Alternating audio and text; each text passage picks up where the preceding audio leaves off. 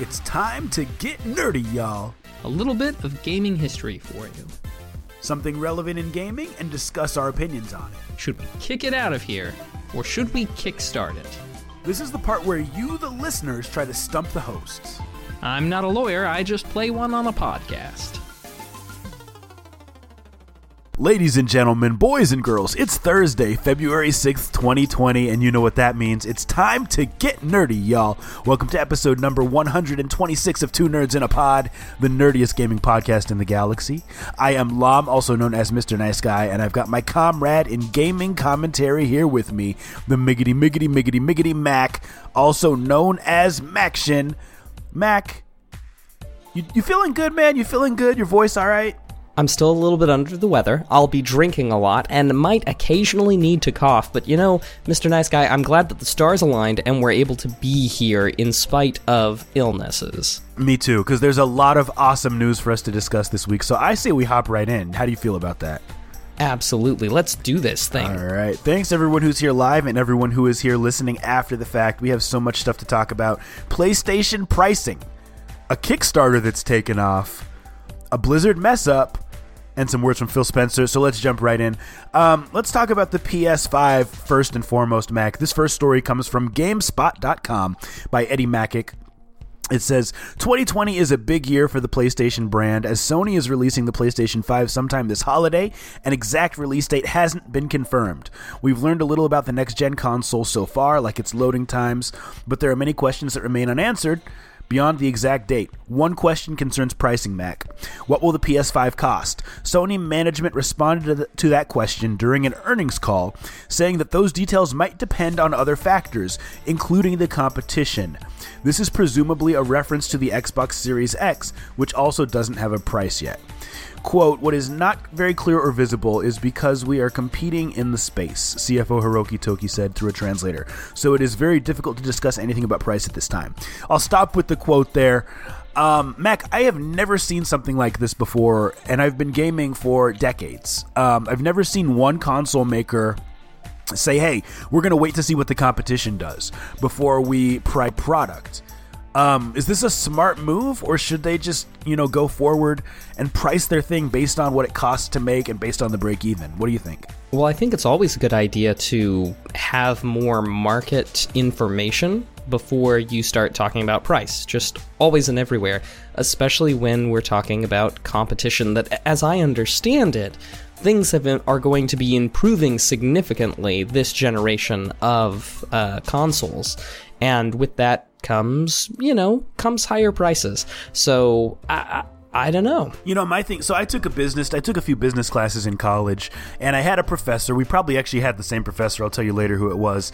Um, he said there were two two ways of doing business. There's the person who goes and just does exactly what they want to do. They kind of operate in a chamber, and then there's the person who really focuses on what their competition is doing so that they can compete. And I don't think that either way is wrong. Um, I mean, you think about podcasting, right? We kind of do our own thing. I listen to other pods, but I don't really change what I do based on what other people are doing.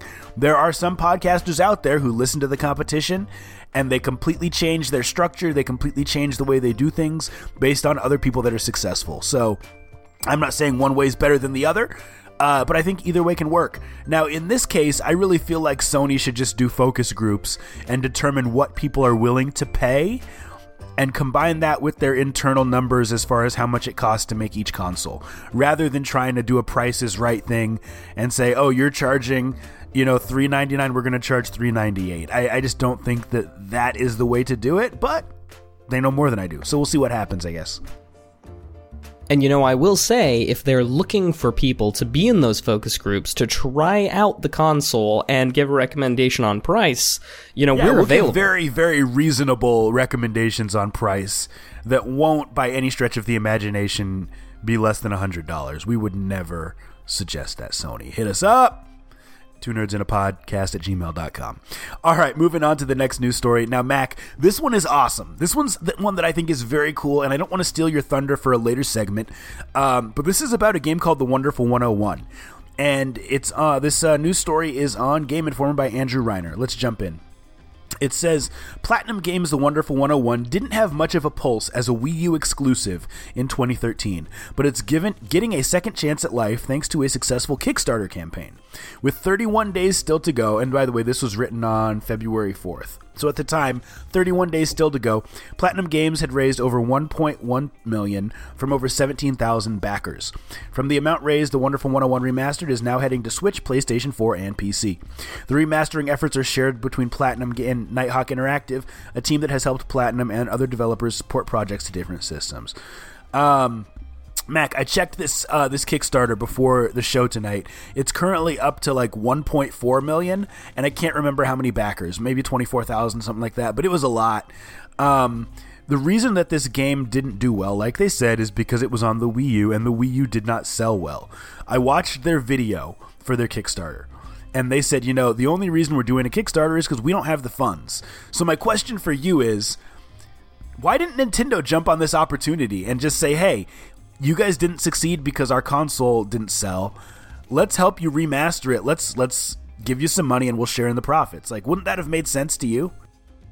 You know, I'm not 100% sure um, exactly how things worked, uh, but as I recall the history surrounding the Wii U, there was a lot of you know, wasn't there a lot of uh, sort of May Koopa or Mel Koopa, Mal Koopa, wh- whatever, from Nintendo about the Wii U? Um, you know, when they were closing things down, weren't they pretty hands on with their, you know, fellow uh, developers and such about, oh yeah, like you know, like yeah, that was that was our problem, our bad.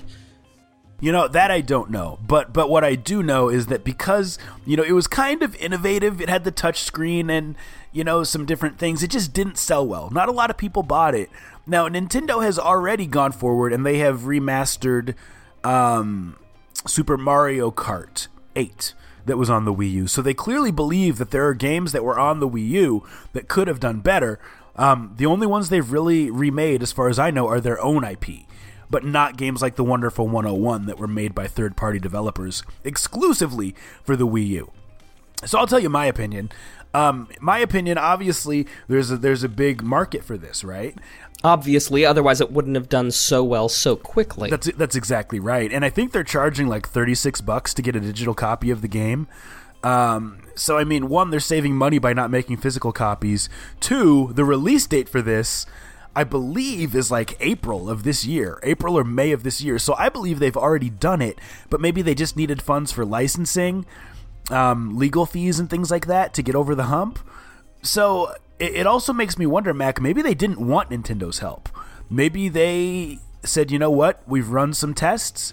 We believe that we can raise you know a couple million without Nintendo's help, and then we're on our own and we don't owe them anything, and we'll see how this does. Now that said, it is coming to Switch. So I don't know, just kind of an interesting feel good story. It's cool to see something be resurrected that didn't succeed the first round. I, I just I'm happy about this. Yeah, no, that's super cool. I will say I am somewhat surprised. Normally, game consoles have, uh, and I mean, maybe it's different now than it used to be, but I know exclusivity on uh, on publishing rights for some games with Nintendo has in the past been kind of a thing. Although we're probably past that window, so yeah, no, good on them. Yeah, it's pretty cool to see. Now let's keep it in the realm of Nintendo news. This dude, there's so many like just on point fire stories this week, so we're gonna go through them quickly. Um, that's why we are pushing through the sickness. That's exactly right. Done. Battling through the sickness, the illnesses of the flu, and things like that. Um, this next news story comes from PocketGamer.biz, uh, written by Kayleigh Part- Partleton. Uh, and it says the Nintendo Switch has outsold the Xbox One worldwide. According to VGChartz, the Nintendo Switch has shifted. I think it means to say shipped 45.92 million units worldwide. The week ending December 7th, the Switch was had sold um, those numbers are wrong. But it says the Xbox had sold 45.24 million units globally. Microsoft's flagship console was launched in 2013, over three years before the Switch hit shelves. Um, real quick, Mac, the top 10 best selling Switch games. Let's see if you can tell me what they have in common. Number one, Mario Kart 8 Deluxe. Two, Smash Brothers Ultimate. Three, Mario Odyssey. 4 Legend of Zelda Breath of the Wild, 5 Pokemon Let's Go, 6 Splatoon 2, 7 Mario Kart Party, excuse me, Super Mario Party, uh, eight Pokemon Sword and Shield, nine New Super Mario Bros. U Deluxe, and that's a mouthful, and ten Super Mario Maker 2. So, what what are the? Can you tell what those all have in common? I know you don't have the list in front of you. Well, there's a lot of Mario in there. There is, and more importantly, they're all exclusives. Mm, that's a very good point. They are all exclusives. Yeah, and so every time I hear someone say, "Oh, exclusives don't matter," they do matter. They absolutely matter. We don't care about power. You know, we don't care about Xbox Game Pass in terms of its ability to move units. We care about the games. We care about the exclusives. That is why the Switch has outsold the Xbox One with three and a half years left of life cycle. Now, Mac, I got to ask you, as a PC guy, um, if you had to pick between the PlayStation 4, the Switch, and the Xbox, which one would you pick? And be honest. Don't answer what you think I want to hear. I'm just curious, man. Um, if I had to pick, or if I had to purchase. Yeah, so let's let's say you had to purchase. If I had to purchase, I would probably purchase the PlayStation. Interesting. I'd probably go with Sony. Why is that? Uh, because I still have a moral objection to purchasing, uh, to putting money in Nintendo's hands. Okay, but that doesn't explain why Sony over Xbox. Um, because I feel like uh, the games. Well, I mean, uh, because it's all within an architecture of Windows, Microsoft. Almost anything that goes onto Xbox, I can get on the PC. Okay, makes so the Sony is the only place out, you know, that I'm out exclusive games that I want, that I might want to play, that I couldn't, uh, you know, that I couldn't get otherwise. Okay, that makes sense. So once again, it comes back to the exclusives. It, it's Yeah, not about even for me, you've proven your point. I'm case in case in point here. yeah, and so th- I mean, I believe that that's why the Switch has outsold the Xbox. It's simply because of the games. So uh, we won't beat that dead horse anymore. Let's keep things moving along. Um, next news story, one that we talked about briefly, Mac offline. Um, it's about Blizzard and Warcraft 3 Reforged. Mr. Nice Guy, Yes, sir. I was actually hoping to tackle this during League Oh, I apologize, and you may have even told me that. So we're not going to talk about that right now. We'll skip it. Now, just to refresh everybody's memory, we don't actually discuss the segments beforehand. We come fresh to each other's things, uh, so we can, you know, discover it along with you, the listener. and give So, like real opinions that aren't scripted, right? Yeah. Cool. So we'll skip that for now. Um, last news story of the week. This one deals with one of my favorite games from last year. Uh, this is on Kotaku.com. It deals with The Outer Worlds. It is written by Ethan Gach. It says Take Two Interactive announced in its third quarter earnings report today that The Outer Worlds for Switch has been delayed from its March release until sometime after April of this year. Private Division, the Take Two subsidiary publishing the game, announced on Twitter shortly after the delay. After that, the, the, that the delay, it's a lot of D's, dues, delays, dues, um, was due to the recent outbreak of the coronavirus. Quote, we're delaying Outer Worlds on Nintendo Switch due to the coronavirus impacting the Virtuos team working on the port. To provide them enough time to finish development, the company said. Virtuos Games, a company other studios frequently outsource work to, is headquartered in Singapore but has development offices throughout China. So, Mac, I, I simply wanted to share this story so that we can give a shout out to all the people who are currently dealing with this this um, virus. It says over 560 people have died in China, with thousands more infected. Um, and additionally, Nintendo shipments of Animal Crossing Switch that were going to Japan were also delayed this week because of the virus. Um, like this, this is a legitimate thing, and it's affecting every aspect of life. Um, it's affecting the stock market. Um, it's affecting, you know, video games. It's affecting our ability to travel. Um, and so I, I just wanted to, you know, give our, as cliche as it sounds, our thoughts and prayers to our good friends, our brothers and sisters who are in China, who are currently exposed to this much more than we are here in the States. Um, and I think that everyone understands that this delay is completely necessary for people to be able to play this great game on another platform. Uh, so we hope that those people are all safe and that we we're excited for when this will eventually come out. And Mac, that's it for our news stories for the week, man. Back over to you. All right. Well, now that we've taken a look around us, let's take a little bit of a look into the past with some video game history. So uh, I want to actually focus, and this is going to be a, a, little bit shorter than usual, trying to save my voice till the end of the hour here. Um, but uh, I'm going to focus on just one particular game uh, that was released this week in years past, and that would be Star Trek Online, um, released for the PC in 2010. So, for those of you who haven't played Star Trek Online before, it is a free to play, uh, massively multiplayer online game set in the Star Trek universe. For those of us who are Trek nerds, specifically, around uh, 24, the year 2490, about 30 ish years after Next Gen, which I don't know where we are with canon anymore, but I believe that means it's set just a little bit after what's going on in uh, Star Trek Picard. The series that's currently filming and you know being being shown right now. Um, anyway, what's particularly interesting about this is that initially it was work you know the ball got rolling in this back in uh, like about uh, 2008 or so. Um, or, or sorry rather they were going to release in 2008 they had started the ball rolling in about 2006 and they had tapped or the company that had purchased the rights to do it was a uh, company called perpetual entertainment. Um, and sometimes it's kind of hard as I'm doing these history things to get exact details, and we have to settle for just some, uh, you know, some sort of offhanded comments that people have given in interviews. But we don't know that much about the game that Star Trek Online was under Perpetual Entertainment's watch that was, you know, but we do know that in 2008, when it was passed on to Cryptic Studios, um, which now I believe is a subsidiary of uh, one of those big uh, um, free to play game places like Tencent uh, over uh, over in China. Uh, but when it was passed on to Cryptic Studios, they actually said that they basically had almost nothing to show for the two years that Perpetual Entertainment had been at work at it. So before the company closed, Perpetual Entertainment closed their doors, Cryptic Studios, you know, bought the rights and then basically had to just go for it from there. Um, so all they really got was the license. They talked about having to build it from the ground up with no provided assets or code, a huge undertaking for any company.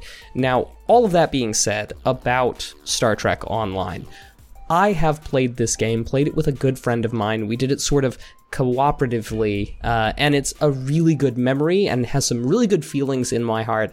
And I was surprised to stumble across that, you know, as early as 2008, there could potentially have been a, a different timeline, if you will. We'll call it, let's call it the Kelvin timeline with a different. That's a Star Trek joke. I thought I'm sorry, it was Mr. like a nice physics guy. reference or something. Because isn't No. that a unit that they measure stuff in physics? Kelvin's Well, used to measure cor- heat. Am I right? You are correct about that. It is a unit of measurement, uh, but it technically doesn't measure heat. Temperature is really more a me- measurement of uh, of heat in the sense that you know it's two only measured by molecules uh, You see how we just get off other. topic, y'all? We we just talk Sorry, about all kinds sorry. of stuff. It's my fault. It's my fault. Not not important. But space is cold because there's no molecules to bump into the thermometer. It's not it, but thermo but temperature at here is usually a measure of energetics. All I'm getting at is that uh, is that yes, you are absolutely correct. But the Kelvin timeline specifically comes from Kelvin's uh, uh, the Kel the ship Kelvin that was destroyed in a uh, you know in a in one of the alternate timelines and spin, spun something off. Anyway, point being, um, a very different game released a couple years earlier in say the Kelvin timeline. But that's a little bit of history. Hopefully, something you didn't already know about Star Trek Online uh, released for the PC this last week in 2010. That's game in history. Appreciate that, Mac. Well, ladies and gentlemen, we will keep things moving. Thank you, everyone who's here for the live show. It's so good to see all of y'all. Um, next, we're going to talk about something, and I'd love to get our viewers' opinion on this because it's time for our next segment, the topic of the week. A segment where we talk about something relevant in gaming and give our opinions on it. Now, Mac, there were so many, um, what's the word I'm looking for? Relevant stories this week that it was hard to pick one for the topic of the week, but I went with the one that's the most obvious, involving our good friend who I've never met, but I consider him a friend, uh, Phil Spencer, because he makes awesome stuff. So uh, this one comes from Polygon.com. It's written by Austin Goslin. It says with a new console generation right around the corner, Microsoft is setting its sights higher than a traditional console war. Phil Spencer, head of gaming for Microsoft, recently told Technology Publication Protocol he doesn't view Sony and Nintendo as the company's primary competition going forward. Instead, Spencer sees the future of gaming being fought over cloud computing between companies like Google, Amazon, and of course Microsoft. Quote, when you talk about Nintendo and Sony, we have a ton of respect for them, but we see Amazon and Google as the main competitors going forward, said Spencer. That's not to disrespect Nintendo and Sony, but the traditional gaming companies are somewhat out of position. I guess they could try to recreate Azure, but we've invested tens of billions of dollars into the cloud over the years. The Azure that Spencer is referring to here is Microsoft's cloud computing service. In the larger technology landscape, thousands of companies use Azure as part of their infrastructure and for their own cloud products. However, in the gaming space, Azure is the background for Xbox Project xCloud feature. Project xCloud allows players to stream Xbox games directly from the cloud onto mobile phones or tablets. Spencer sees this, seems to see this as the key feature for a future for company going forward, rather than the direct console competition that happened in past generations. So, Mac, this is a lot to unpack. Um, I mean, it's pretty straightforward what he's saying. Do you agree with him or do you disagree? You know, I'm not 100% sure, Mr. Nice Guy. Stranger things have happened. Um, I, I will say, though, that I did appreciate, because we tweeted about this during the middle of the, uh, of the week, um, and uh, and we did have some people on Twitter who kind of got back to us on, about that. Do you mind if I chime in with a couple of their thoughts? That would be perfect. Go for it, man. So, uh, like Dr. Tech MD said, I think he's right, Phil Spencer, that is. Sony and Nintendo will most likely stay in their lane when it comes to gaming and progress. Google and Amazon are more innovative companies, it's built into their DNA. They're working on so many levels other than gaming. Spencer has a right to worry. And, uh, Martin Luther Bling did say they've got the money and huge online infrastructure. If Google or Amazon creates a good, affordable gaming ecosystem, it would be very difficult for Microsoft and Sony to compete. And I, I don't disagree with these assessments. However, I feel like one of the things that I uh, really hope in my heart of hearts does not catch on, of course, is the cloud, you know, is the streaming future, this streaming future of video games that is, you know, being worked at by Stadia and such. Can, can I ask a quick clarifying question? So when you say streaming, you mean the ability to let, let me think of how to explain this. You mean the ability to stream a game online, or do you mean the ability to say use your Xbox on a different screen than on No, your no. TV? Remote. Great distinction, great distinction. It, uh, not actually either of those, but rather the streaming feature of games, where, like with the Google Stadia, you purchase the game on the streaming, you know, service, but that the data for the game, the actual what the game is, never actually makes it to your computer, to your side of things. You are never given a discrete product. We can have conversations uh, more about, you know, other stuff like, you know, how much power should rest in either hands, but I think paying for the video game and having the data never make it to you wholesale, just having it, you know, basically spoon fed to you Right, right, by right. streaming it down is uh, is the worst time. It's like having a Netflix account. You don't own those movies. You don't Yeah, own those it- shows. They're just there, and if they go away for whatever reason, you're screwed, right? Yeah, and you know, Google has a long history of closing, you know, of closing shop on things. So I, I mean, I'm a, I want to not think that Stadia and Google are going to present that much competition um, for very selfish reasons because of the future I want to see, the way I want to see video games go. Uh, but with regards to streaming those video games, streaming the content to other devices like your tablets, your televisions, I, I think that's great. And I, I hope that one day we're going to really nail down the secret to make that happen well. It'd be great. Yeah. Now, one thing I, I really liked what Martin Luther Bling, and they're good friends of the show, um, uh, Martin Luther Bling and Dr. Tech MD had to say. I, I even responded to them and I said, What about Apple? You know, he's talking about Amazon and Google. I mean, Apple has a rabid fan base and they have a pretty good infrastructure too. In fact, they're actually making strides to get into the gaming market with Apple Arcade, right? Um, imagine if Apple put out a gaming console, Mac, and you know you could control the console remotely with your phone or your iPad or your Apple Watch. Um, maybe you could even play the games on those screens or a watered down version of the game. Apple is a tech giant, and there are literally people I know who every single product that Apple comes out with, people buy it simply because they believe so much in the company and in the things that they create. So I think that they're another company that could potentially compete with Microsoft.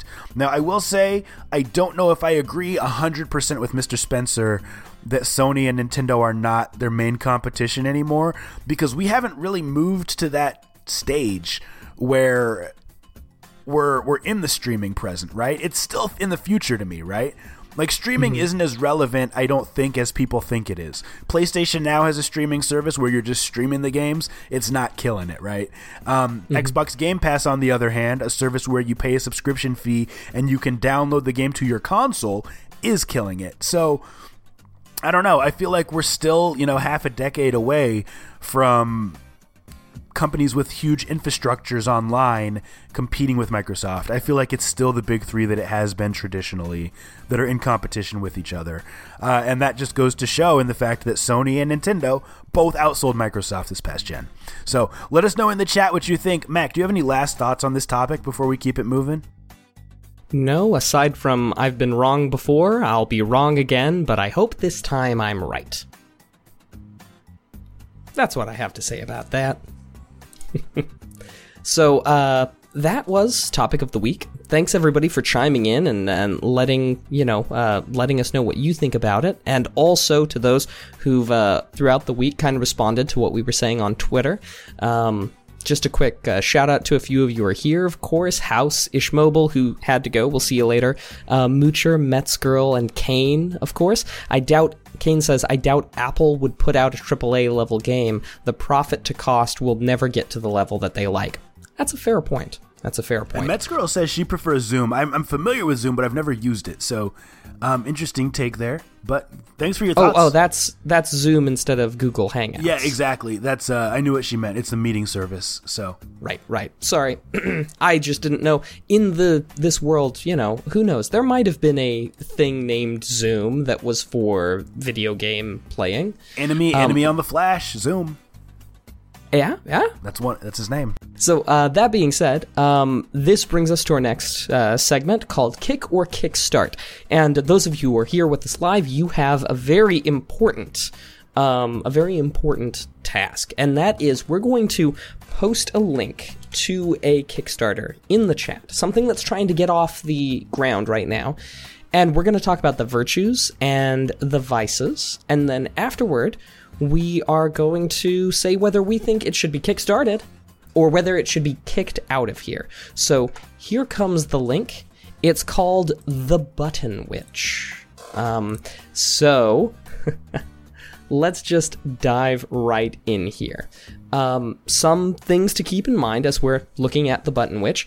It is self proclaimed a little bit point and click a little bit escape room, kind of a dash of escape room. Although I don't know if I would necessarily characterize it that way because kind of all point and click puzzle games are a dash of escape room.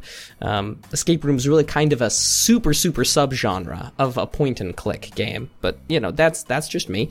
Um, this is the second Kickstarter done by these folks. Folks, the first one was successful and delivered, which does you know uh, which does lend some credit to these guys. Um, they it's almost about 80% funded as it is, and there is a playable demo. Now, that's something that they mention in their video if you've got the sound on and are looking at that. Um, but it's also something that comes about, if you're scrolling through the stuff, it comes nearly in the last quarter, just before the stretch goals sort of things, you know, the, the breakdown of what they're going to put the money toward you have a spot where you can download the demo. Um, so as opposed to kind of up there where it where it ought to be. Uh, now, some things I think that are kind of troublesome about this. I feel like thirty five thousand. It's thirty. It's thirty. Sorry, thirty five hundred. It's thirty three hundred actually. Um, that they're asking for here is a little bit low. Um, although their last game, they were asking for a pretty low amount of money, and they still successfully delivered it. Um, they are looking to release in 10 months' time, which I think is too ambitious for what they're trying, or from the, you know, from the vision that I got of what they're trying to produce. I feel like 10 months is just a bit too ambitious. Um, and yeah, uh, and one just big problem with the Kickstarter overall is is please, if you're listening, remove that playable demo link up there to the top of the campaign above everything else. Link that playable demo right there at the top. Uh, but Mr. Nice Guy, tell me tell me your thoughts, sir. So, Mac, I don't know if you remember. Um, did you ever use a program? And let us know in the chat what you guys and girls think as well.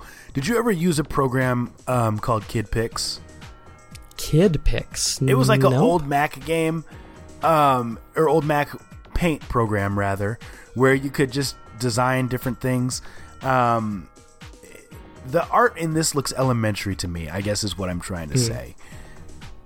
Oh, I see what you're saying. Um, one thing that they do point out is that is that what they're going to be channeling probably nearly thirty percent or so of the stuff toward is the artwork in the game, as they're going to be as this is just sort of the the the demo. But you know, please, please fire away. So yeah, I mean, it, it looks like um, it looks like a flash game, basically, like a low budget flash game. And there's nothing wrong with that because there have been some games that graphically were not impressive at all, but turned out to be great games. I mean, one of my favorite games, Hollow Knight, it's a beautiful game, but but graphically, it's not um, it's not Breath of the Wild, right?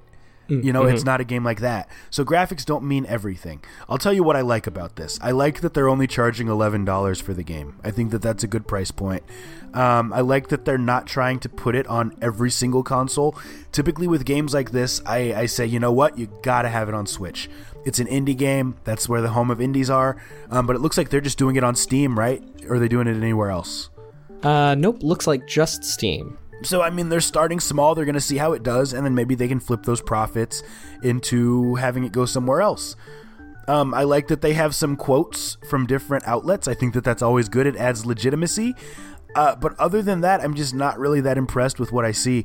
And I feel like the point and click game has kind of been perfected by um, by Telltale. You know, they it's because Telltale's effectively a point and click, right? Those those Walking Dead games. Yeah, they And so I- absolutely are. I feel like looking at this, we're taking a step backwards. You know what I mean? That's just the vibe that I get, and so um, I, I that's what I feel. That's what I think about it. Sure, no. I mean, and of course, you guys who are here with us live, let us know what you think about it, virtues, vices, and get ready to weigh in as to kick or kickstart. Um, I have to say that uh, that I f- I don't disagree with you. Um, particularly, I feel like some of the weaknesses of the game that I see right now, and again, this is sort of the early steps we don't know how it's going to improve between now and its eventual release, if in fact it does get released. But uh, particularly the animations surrounding things such as movements uh, are very, very rudimentary, very true. Um, I don't mind the 16 bit style. I'm a retro gamer at heart, so I love this kind of thing. Now, is But- this 16 bit? Uh, yeah, 16 bit. Sorry, did I say 8 bit? No, you did say 16. I to me, it just looks like it's a watered down 16 bit, if that. Exactly. It's lacking, you know, some important keyframes, things like that. Uh, movements on things aren't exactly that fluid. I would expect a little bit better. Um, I'd expect the walking animation to have more than three keyframes. I'd expect it, because that's very much like, so for example, Mega Man, right? My favorite game series of all time. Uh, the key and keyframes on his animation are, you know, basically three or four frames. Um, and he moves he moves real great, but he definitely has that 8-bit look to him as a result of that. 16-bit very much evokes more movement frames. Anybody who's played Mega Man 7 after having played Mega Man 6 knows exactly how there's a difference in fluidity there.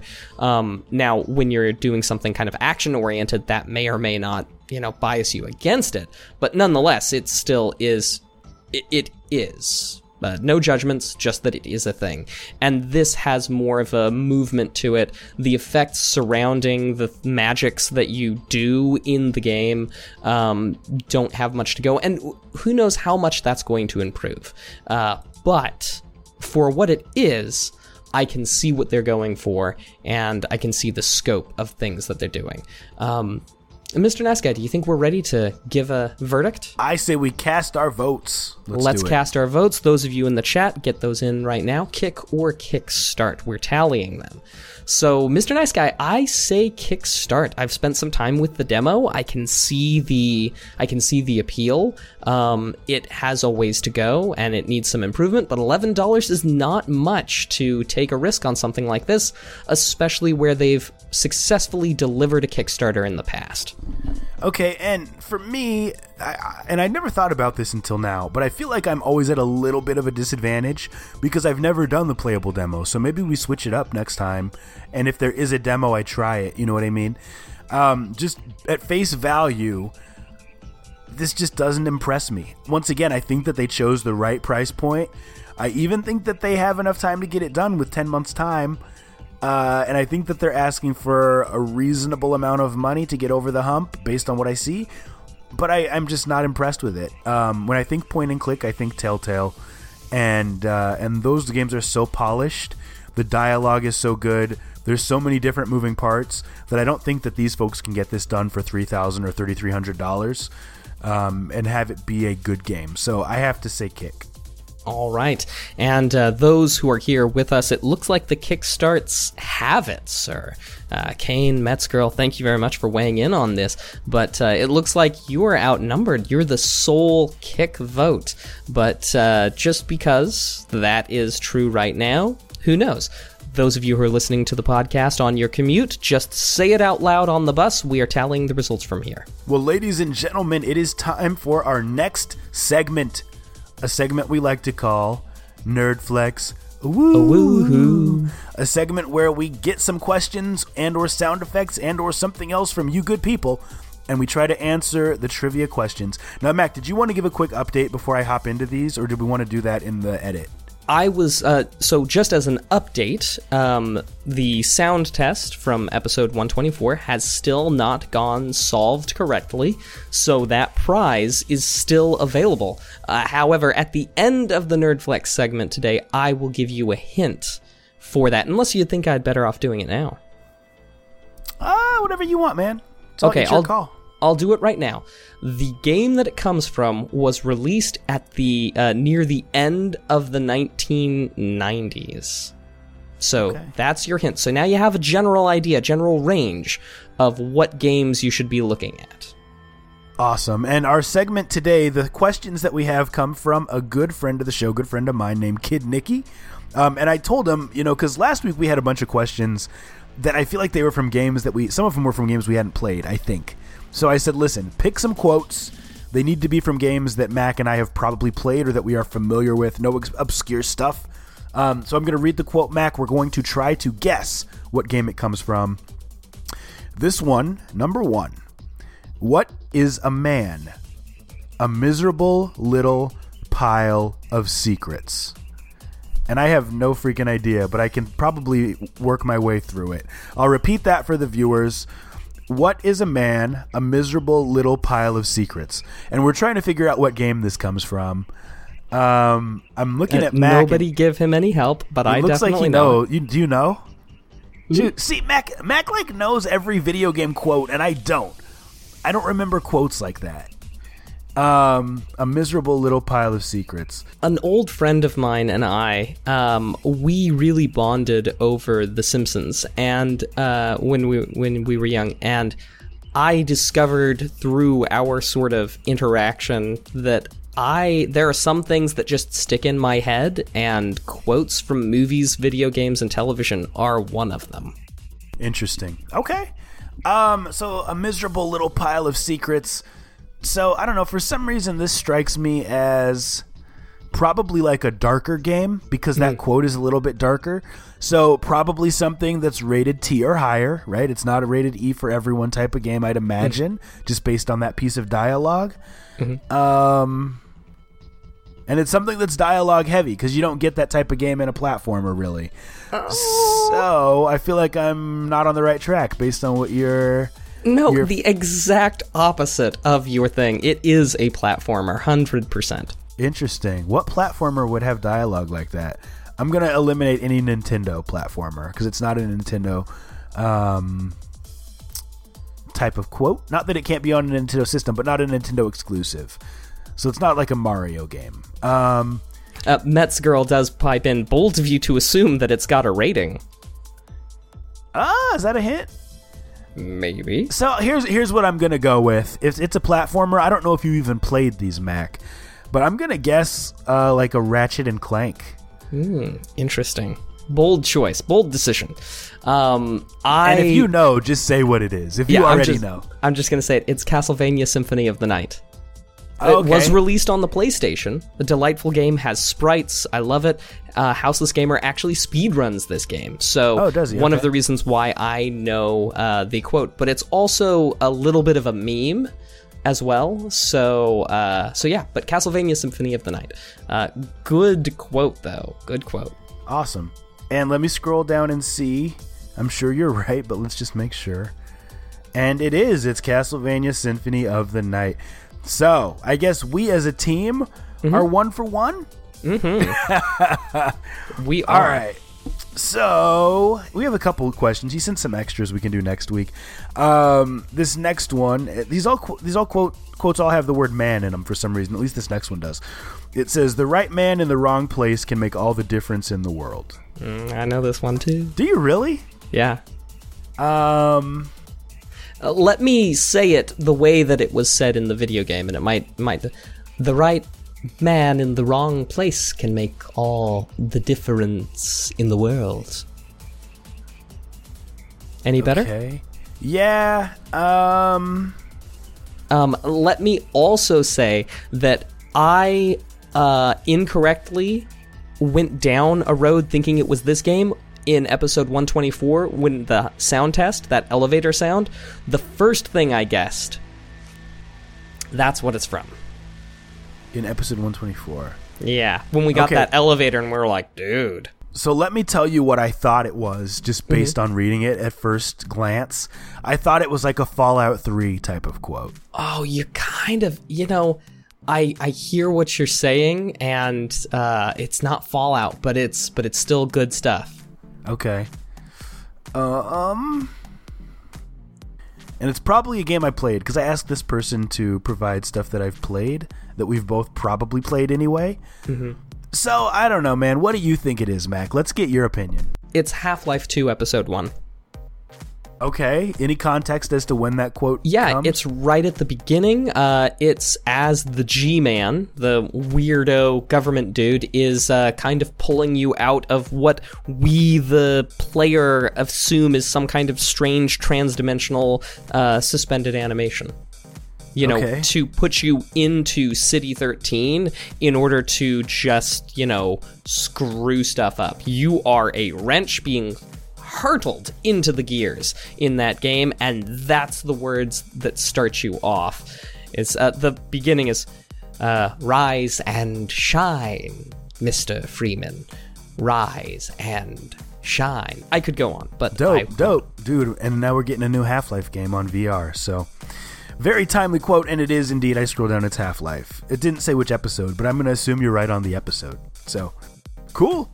Um, I have a feeling these are all going to be ones that you'll get. I'm just not good at quotes, but that's okay. That's why we're a team. Last quote of the week. Um, this one says. Right and wrong are not what separates us and our enemies. It's our different standpoints, our perspectives that separate us. Both sides blame one another. There's no good or bad side, just two sides holding different views. nope. I have no idea. Well, this has got to be some type of good versus evil.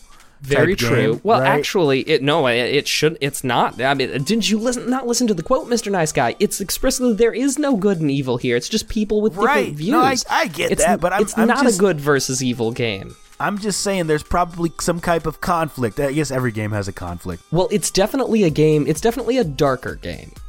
Yeah, for sure. For sure. Um, I'm going to read it one more time for the people. It says, Right and wrong are not what separate us from our enemies. Excuse me, what separate us and our enemies. It's our different standpoints, our perspectives that separate us. Both sides blame one another. There's no good or bad side, just two sides holding different views. So this leads me to believe that there's um there's this is one of those games where you can choose to play good or evil. So I'm going to go out on a limb and say Infamous Second Son. Okay, Infamous Second Son. Now, And me, it's been I'm, it's been like at least like six years since I played that game, but I just feel like it's one of those games you can do two playthroughs. One is good, one is evil. Um, and and I mean, this sounds like something that would come from that game. You know, uh, as you're just talking about it, it just kind of stirs something in my brain. I don't think this is right, but I'm similarly going to guess, and I am going to guess Fable. But uh, honestly, it's probably a game involving war. Is you know is my big guess, but I can't think of any, so Fable it is. Okay, so and I'll, let me scroll and see. So the correct answer is Final Fantasy VIII. Oh my gosh! You should have known that, Mac. I should You're a Final. Fantasy Oh, guy. And I know who says it now too. Ah, okay. That's okay. We went two for three. That's what matters. We got most of them right. We're still experts in gaming.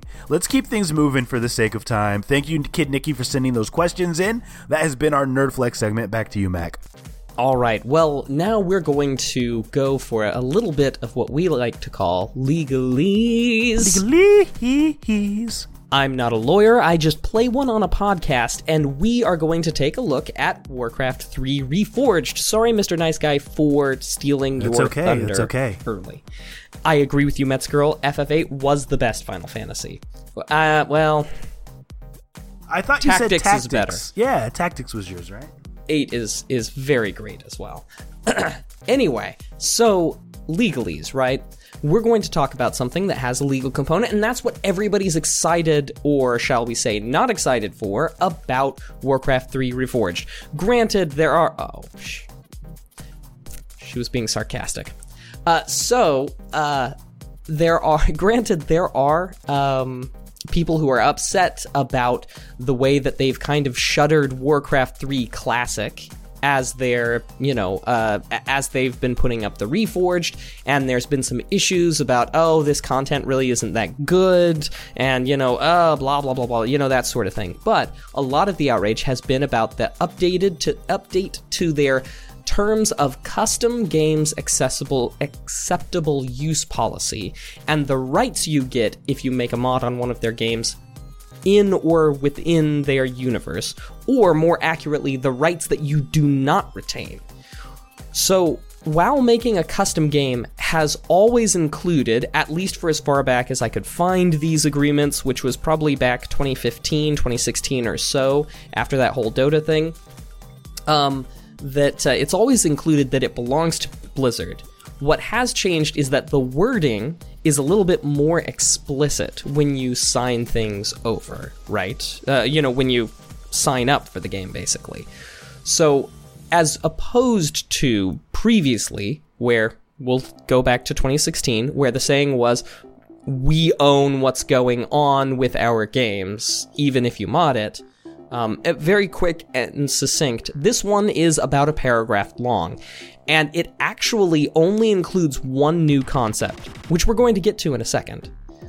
First, it goes through and it lays out not only does everything you do with this game belong to us by default, but we stipulate as a function of you playing the game that you also agree that you've given the your rights to the content that you modify and make on us or you know to us.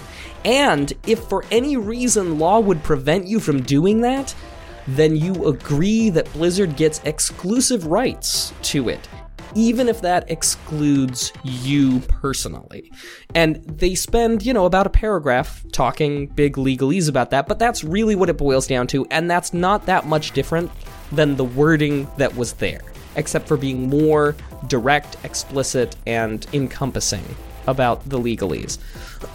the one thing that has people kind of up in arms about it is that, or at least the one thing that is different, because again, it is not different from the previous. It's not functionally different different from the previous agreement, uh, but it includes a clause about something called moral rights, and that's why I thought it would be fun to talk about that here on Legalese because moral rights seems like a very strange thing. Mr. Nice Guy, if I were to say, what is a moral right? Do, do you have any idea? I think of like the Constitution, right? I think of things that morally you should be allowed to do. Um, that's what you I would think. think. it's something like an inalienable right, Exactly, or some right. kind of right that's not granted, but that you have just by the nature of you being a, you know, being an, a, a moving, living, breathing. And honestly, some people picked up on that and were like, "Oh my gosh, you know, Warcraft." 3 is saying that they basically own us, um, which isn't what moral rights are. Moral rights are authorship, attribution, and integrity, at least within the context of, U- of US law, right? So, in short, though, what that means, authorship, attribution, and integrity, is it's basically the right to be known or not known for something, and also your right to prevent what's called prejudicial distortions of your work. So, Mr. Nice Guy, you make something. As a result of you creating it, making it, you are entitled to your moral rights around it, which are the fact that you are the author, um, that people should attribute your authorship to it, and that if someone is, you know, making a prejudicial distortion of your work, you should have something to say about that.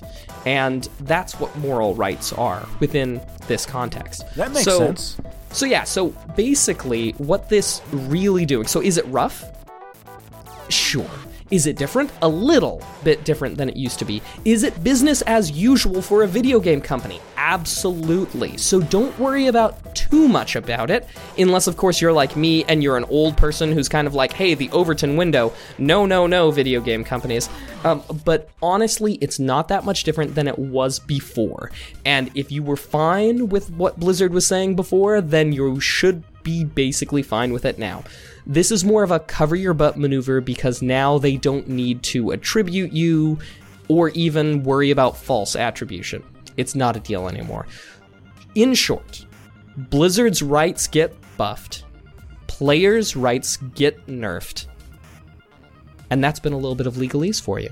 That's interesting. So, can I ask a clarifying question? Sure, go for it. So, basically, they said you can mod the game, yeah. and that if you mod it, that you get credit for whatever you created, right? No, they said you not only do you not get credit, there is no expectation on them to credit you for anything. And that's a contradiction to moral rights, is what you're saying. Exactly, because the Understood. moral rights is that, and you've said that you are re- that you are giving those up, and I really apologize. I'm sorry I didn't make that clear, but you are absolutely right. They included in this thing that you were giving up your moral rights as well. So, Mr. Nice Guy, thank you for asking that clarification. I got caught up and didn't realize that it didn't actually say what I was thinking in my head. No, you're good. So, they can take the mod that you've created and sell it, hypothetically.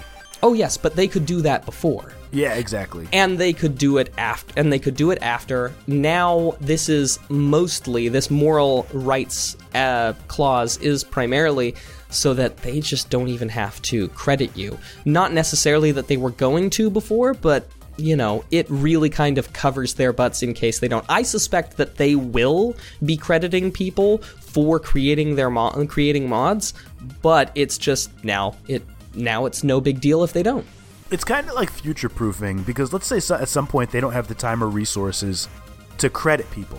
And let's say this Yeah. game has a 20 year lifespan and Blizzard has moved on to other stuff. People are still making mods. They don't want to have to assign someone the task of continuing to credit all these people that are still making content. They want to be able to say, hey, you know what? We're done. You guys can keep playing it. That's fantastic. We're moving on to Warcraft 10. Now you know me. I'm an old I'm an old schooler type of person. I'm like not only should you not be able to have control over the mods that I make, you should not have rights to it. I agree. You know, I mean, I'm very on the other side of this. I think this is all crazy and ridiculous. I think we are giving way too much power and stuff to the video game companies, to the things like that. I mean, I'm just all against this. But nonetheless, uh, I see a lot of people freaked out who were okay with what they were agreeing to two weeks ago. Um, just because, you know, there's a certain lack of understanding, which is why I think important to throw it out there in legalese. It's basically business as usual. I think it's bad business. I'm against it. But it is kind of basically business as usual. Now, Mr. Nice Guy, to kind of round off this legalese bit, um, when you were going to talk about this in in uh, uh, in gaming news, uh, was there anything specific that you wanted to share about? You know, the, the only thing I was going to say is it's interesting that they're being so strict. Now that you mention this, um, because basically this game came out and it was completely buggy and it had so many issues and they're actually issuing refunds for this game right now, Mac. I don't know if you knew that. So people who purchased this because it's in such bad shape at launch, um, you can get your money back if you bought Warcraft 3 Reforged. Now it's unfortunate because. And I may date myself a little bit, but I remember playing Warcraft 3 freshman year college, and it had been out for a little bit. But I remember in the dorms with the homies playing this game on the lands, uh, the land rather. no, no, I, we keep it the old way, playing it on the lands. On the lands, homie. Um, and uh, and just having a really good time. And and so I was excited that this was going to come out because as I get a new gaming PC, I was thinking, oh, I can play some Warcraft 3, I can hop back in. Apparently, the initial one is terrible. And it brings up a greater point, which is if you're simply remastering a game, how hard can it be?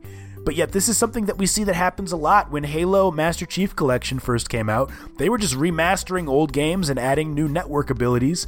It was absolutely a mess when it first came out with the original Xbox. Now here we are 6 years later and they've completely turned it around. It's a phenomenal game and they're doing a great great job with it. So, I hope that Warcraft 3 Reforged will have the same thing happen. That's all I wanted to say. Yeah, and Mr. Nice Guy's gonna date it, date himself with uh, Warcraft three. I, I I remember Warcraft one. That's the mic that I, I would be he, dropping. He dropped that mic thanks for joining us for a little bit of legalese. That is our show, but you know, we like to, at the end, talk about what we've been watching and what we've been playing. Nerdy stuff is awesome, and sometimes it's a little bit hard to come by. Please help us out by letting us know in the chat what nerdy things are you watching, what nerdy things are you playing, so that we can have a full queue of awesome things to play. Mr. Nice Guy, what have you been watching and playing? Dude, so I've been playing Cuphead, man. I finally got around to it. I had a birthday last week. My brother was like, What can I get you? I was like, You know what, man? Just hit me with the indie game. I've been wanting to get Cuphead. I haven't picked it up yet because I have such a backlog of games. He hit me with Cuphead code on the Nintendo Switch, and I'm having a blast with it. Mac, have you played it? Cuphead? Yeah. No, but I've seen it played it's, and it looks difficult. It's yeah, it's it's like I would say uh I don't know if it's harder than Celeste. But initially it is, right? It's a lot of trial and error much like Celeste except you have upgrades and things you can get to uh to make it easier. So you can get upgraded weapons, upgraded health, that kind of thing. But it's a really fun game and I'm having a good time with it. The other game that I hopped into, and this really speaks to how deep my backlog is, is Titanfall 2. Um, that was a PS Plus title a few months ago, and I was streaming last night on my channel, twitch.tv backslash Mr. Nice Guy 425, and I just thought, hey, let me let me try some Titanfall 2. I did some of the single player late night. I started late and had a good time with it. So that's what I've been playing. Um, as far as what I have been watching, not a lot, Mac. I haven't had a lot of time for TV. Now I understand. Lots of people to take care of. Yeah, NBA basketball here and there, but that's pretty much it. How about you, man? What you been into? Uh, let's see. For me, I've been playing. Uh, uh, I've been playing some Chasm again. Um, as you know, for a period of time, I was, uh, you know, eh, there was a little bit of speed running going on for Chasm, and I was up there near the top. Well, recently, people have expressed interest in speedrunning the game again, um, and as a result, put up a new uh, put up a new uh, first place thing, which is cool. Nothing to get crazy about because there was lots of mistakes. I'm at this point just kind of waiting for one of the other people to knock me off my pedestal so I can hop right back on there. Um, so, been playing some Chasm. Uh, I've also been. Honestly, I think that's about the only video game I've been playing yet.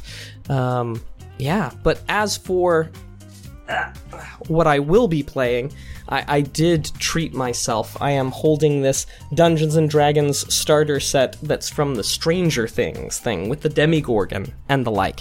And, um, yeah, so I plan on treating myself to a little bit of, uh, of Demogorgon action. So hashtag treat yourself treat yourself 2011 oh 2020 so uh so yeah that's what i've been up to. Now as for those people who are uh you know so kind as to hang out and be here with us for the show uh we've got Mets girl who finished the watcher. Um let's see. And uh yeah as for games to be playing we've got uh, some breath of the wild uh playing. We've also got undermine cave blazers and Scourge Scourge Bringer, which sound uh, quite fantastic. So thanks everybody. Awesome. Well, that has been our show, like Max said. Now, normally we do a post show. Today we are going to skip that. We have some things we need to get to, but we really appreciate everybody tuning in to episode number 126 of Two Nerds in a Pod. We'll be back next week, same bat place, same bat time, same bat rhymes. Keep it nerdy, y'all. Deuces. See ya.